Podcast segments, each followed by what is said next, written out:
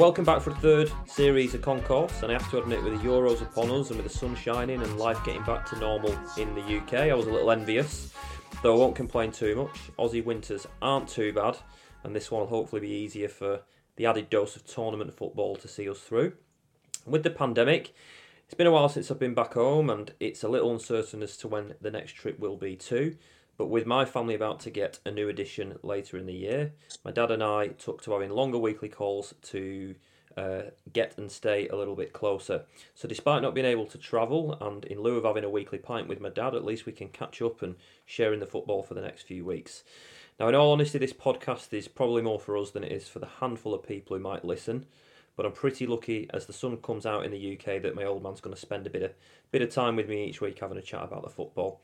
We have to confess, I don't think anyone's coming here for deep analysis or uh, heavy punditry, but um, I think we'll give it a go anyway. We're more here to have a laugh and get caught up in some Euros fever. So today, we'll answer all the big questions around England and their chances, and make a few predictions and touch on some of the opening team, some of the opening games, and some of the teams.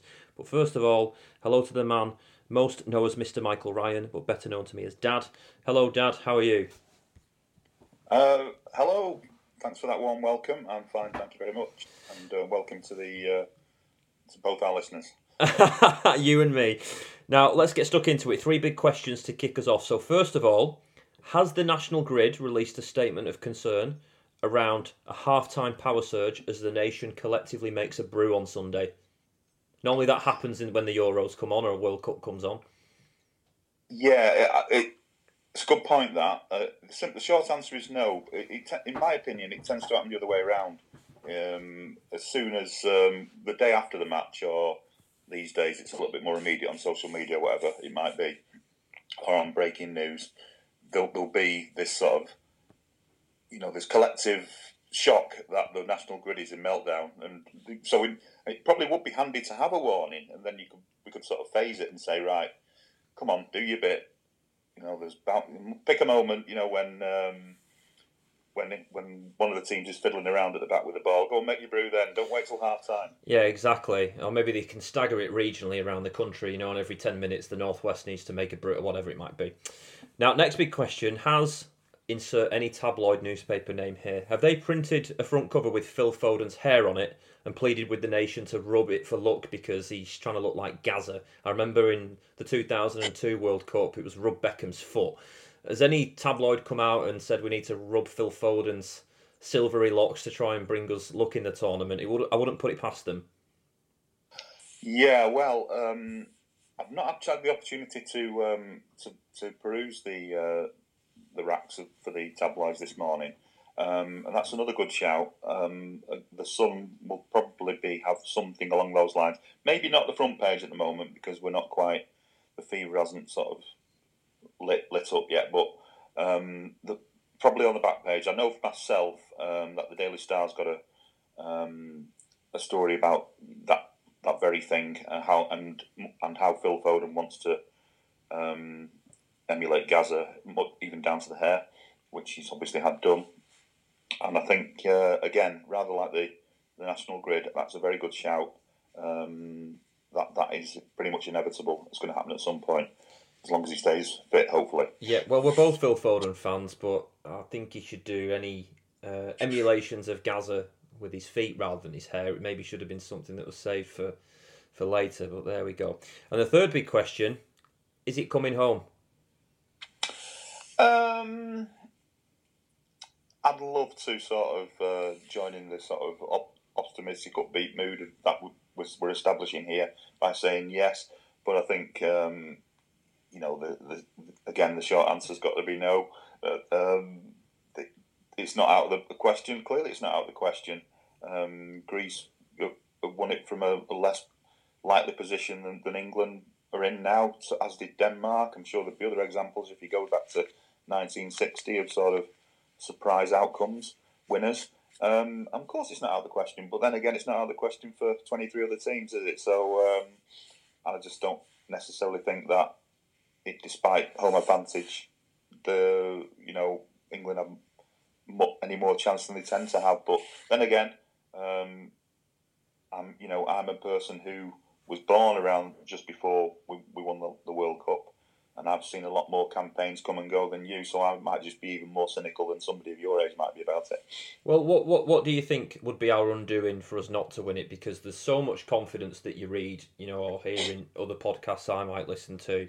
People are tempering it and saying, obviously, it's not you know a done deal, but this is probably the most technically gifted squad we've ever had. It's maybe not the strongest team. It maybe doesn't have the most talent, but from a technical point of view, I don't think we've ever been as good. What would be, you know, what's going to get in our way? Um, yeah, I mean, I think um, standards have generally improved in the England team, but then again, I don't think they've, they've dropped enough with the other teams. I just think there's too many other teams, um, you know, could quite easily reel five off who are, technically as good, and the, the, and when we've come up against them in the last sort of cycle either side of the World Cup, we haven't looked as though we are, you know, sort of ready to beat them on a regular basis.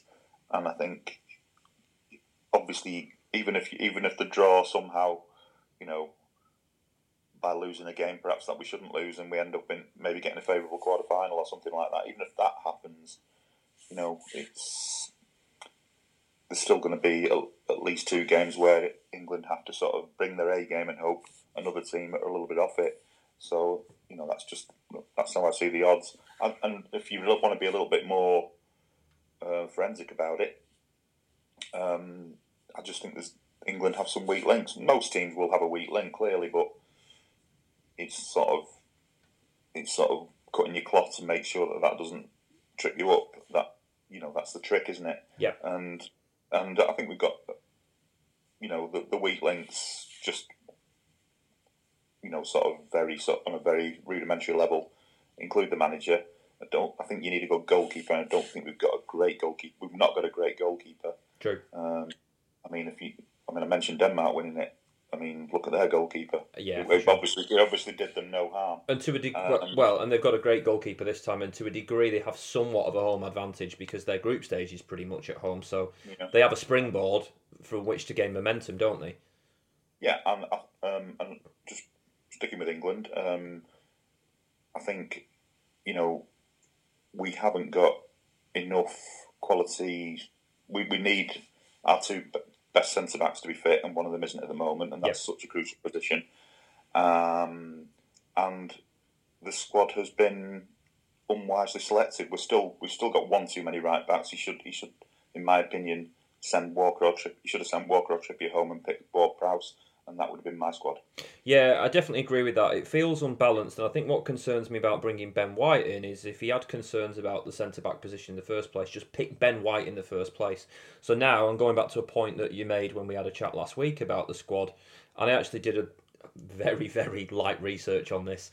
I think around half the goals at the last World Cup were scored from free kicks. And yeah, there are players in there that are really good with the dead ball. Trippier from a corner, for example, even Harry Kane, if you want to waste him taking corners. I don't agree that you should. But Ward Prowse is a free kick dead ball specialist. And when you look at stats such as those from the last World Cup, and you're going to have a lot of new teams that are weaker with respect to them at the first tournament, not trying to embarrass themselves, getting behind the ball. Will it be a free kick and a 1 0 that wins it? And do you need a dead ball specialist? So he's had two chances to pick Ward Prowse and hasn't. And I agree, I still think it's one, one, one, uh, one right back too much. We're light in the centre of the park, and I think it's going to be interesting to see what he does with the likes of Mason Mount and Phil Foden, given how long their seasons went. Will he pick Sterling so as to rest Foden? And for me, Croatia out of the group is probably the one where we need our best technicians on the pitch. That's going to be the most technical game. Scotland might be a little bit more direct, and we just get in behind them, and you have players running beyond Kane, like Rashford, and maybe even like Sterling. But is it, it, there's only seven games if you're going to win it. Is Foden and is Mount are they fit enough to be playing? Um, to be playing right from the outset. I think I'd probably argue that, that, that, that, they are. So it'll be interesting to see. He's got a little bit of an unbalanced squad, but I, I don't know. I'm, I'm on the fence with it. For me, I think there are these teams. You always talk about tournaments. Who will be the dark horse? And I probably haven't done my research enough to know who the dark horse will be, but I read up on squads like Italy that had a 100% win record during uh, qualifying. But then I look at the group and think there's every there's every reason for Italy to qualify with a hundred percent record. sometimes I look at Belgium and I think we're as good as Belgium, aren't we? We can't. We've got players that are as good as Belgium. We've got no disrespect to Roberto Martinez, but I don't think there's a great deal of difference in the quality of the manager. And I, I look at the back that. three, how old Belgium's defenders are. Surely they can be got. So surely we can be in the mix there. But I think there are plenty of teams like ourselves. Portugal maybe not, despite Ronaldo aging. They've got other quality there. But like Italy, where on paper they look strong, I'm not so much looking for the dark horse. There are just a number of teams who might be more the biggest flop and the biggest disappointment. And if um, if he doesn't get his rotation right and he doesn't know his best team, um, that that for me could be England. Yeah, equally, any any team could, um, you know, the favourites that are roughly ten to one, like you know, like Italy, England, more or less. You know, the you know, you know the usual suspects. Any of them one of them will have a stinker. You're right, but will four or five of them have a stinker? Um, you know, and, and Germany um, probably aren't. I think the fourth favourites, which is rare, but we all know that they will punch above their weight compared to you know the form they've shown in the last twelve months. So it's even worse, really, with Germany because if the if the if you know what to expect, it's like, oh well, you know, let's hope we just perhaps get to the final and play them and beat them. But now they're a little bit more dangerous because you just know that they're not going to be as you know they're going to be a little bit more unpredictable and with a bit between the teeth because they know they've not been performing for a long time. Mm. Yeah. Um, and again, briefly returning to the England squad, I mean, you, Trippier actually scored a, um, a free kick against Croatia, didn't he, in the semi final of the World Cup? Yeah. Um, so, you know, it's not unheard of, it's not impossible, but and, obviously Ward Prowse is not necessarily going to be on the pitch all the time, but you just need to have that option. And the, the, the last point there, as far as the the potential weakness in the squad, is, is Henderson, uh, who is not fit. Um, all right, he, he had half a game on Sunday, but he came on with the air of a man trying too much and then did something really stupid. Yeah. Um, which, uh, for a person of his experience and leadership qualities, was a rather disturbing. Um, so I'm not sure whether he's. And you're right. At some point, even Harry Kane might need not to play one game if we play seven. So how do you? You, you just need a lot of people who are on it. Yeah, and Dominic Calvert-Lewin is an option. He won the penalty, and he really probably should have just taken the penalty to keep things simple. If um, Kane isn't going to play and we need to rest him, or he's got a little bit of a niggle because we might have qualified or whatever it might be, you know, he's hoping you want to see someone like Calvert Lewin grab the ball and say to the Liverpool captain, with the experience and the respect that he's got, no, I'm having it. You know, that's what we probably want to see as fans, and, and that's one part of the disappointment. The second is then obviously Henderson Henderson making a meal of it. So who who are the who are the teams to watch out for for you then? Um, well, I mean, France. great great Jamie Carragher impression there, by the way. Um, Thank you. Yeah, good. Yeah. Um, France would definitely be one, um, and then Belgium, as you say, Belgium, despite, despite having Belgium, it's almost it's almost like they've sort of gone out of the way to make it a little bit more difficult by not having a good manager, but but they still managed to be a brilliant team. Yeah, Just, you know, the sort of um, you know might be a little bit disrespectful to Martinez, but not you wouldn't find many people I don't think you would say is a top manager. Um, but you know, it's not, not working for them. And then Portugal, you know, are pretty solid. Germany, of course, and um, and Spain will obviously be no pushovers, even though they've got no Real Madrid players, which makes you sort of think there's some kind of problem, trouble in the, in the Spanish mill. But uh, mm. yeah, they may, but I, I, I, I, do think Italy will have a say, um, but equally they could uh, nosedive, like sort of hinted at. If you take those big names out of it, you know, you probably throw Holland into the mix. They've not, you know, silverware success in recent years, but neither of England. Um, you probably include Croatia in there as well, World Cup finalists. So those those more I'm raising inverted commas here, household names. If you take those out of it and you look at your teams like your your Denmark's, your Wales, your, your Turkeys, who do you expect to go the furthest out of those sides? I think Scotland are going to do well. Wow. I don't think I don't think um, we're really going to drum up the listener content here if we can get a few Scottish fans. Yeah, uh, well, on, on, on side. Yeah, and uh, and the Welsh they'll do fantastic as well. no, um, I think Wales have rather sort of gone over the top. So no, I, wouldn't even sort of uh, go there. But I think Scotland knitting together reasonably well. They've got Che Adams in the team, who's you know he's no Harry Kane, but he's doing well for them, and he, he's sort of hit the ground running, playing for them up front there, and, he, and he's had a decent season, and you know he's sort of 24, and he's you know he's ready to prove himself at that, as, you know, given a chance. He's, he's a good finisher, so they've got a, a good sort of you know form line in the last few months or so since they since they got through the, the playoffs, and um, I just think the group that we are in. Um, I think Croatia again are going a little bit backwards, getting a little bit old, and I don't think they're that great. Yeah. Czech Republic, nobody's going to be sort of quaking in their boots about playing the Czech Republic. Games are being played at Hampden Park. Playing at Wembley is even more of a home. It's not a home game, but they're even more fired up than playing at Hampden, Scotland. So, yeah. Um, although I did hear, uh, I think it was Gordon Reid, Gordon Strachan say it's an advantage that there's only twenty five thousand there because if there was ninety thousand there, the Scotland players, Scotland would probably finish with seven men. so um, um, they need to sort of balance that, and um, so yeah, I just think not because obviously I think Scotland are as good as England, but I, I wouldn't be shocked by them getting a result at Wembley, and I can see them getting four points in the two games. Yeah, it'd be interesting to see how far Wales go because I think Bale's maybe got a little bit of a point to prove. He seems to enjoy himself when he's with the Wales team. And from what I read about Rob Page, he's very astute. Um, he prepares very well, and you obviously need that for tournament football. You've only got really three games, and you know you can't plan for every eventuality of getting out the group. They have got a tricky group, but maybe he does his own work enough to to get something there. You know, maybe one of the other teams does slip up and they could nick maybe one of the third place spots and, and, and, and see where the route takes them. I've been reading up a little bit about Finland, and I've got this feeling that they might be. I don't know if they'll be as good a football inside, but I read up that they've got this real t- social togetherness that they maybe could be the, this tournament's Iceland, maybe. Mm. And obviously, if they just play with a bit of freedom and no expectation, as Iceland did in, in, in the last Euros, then um, you never know. But they've not got a straightforward group with Belgium, Denmark, and Russia. It might just be a bridge too far for them. But yeah, someone's got to be a surprise package, right?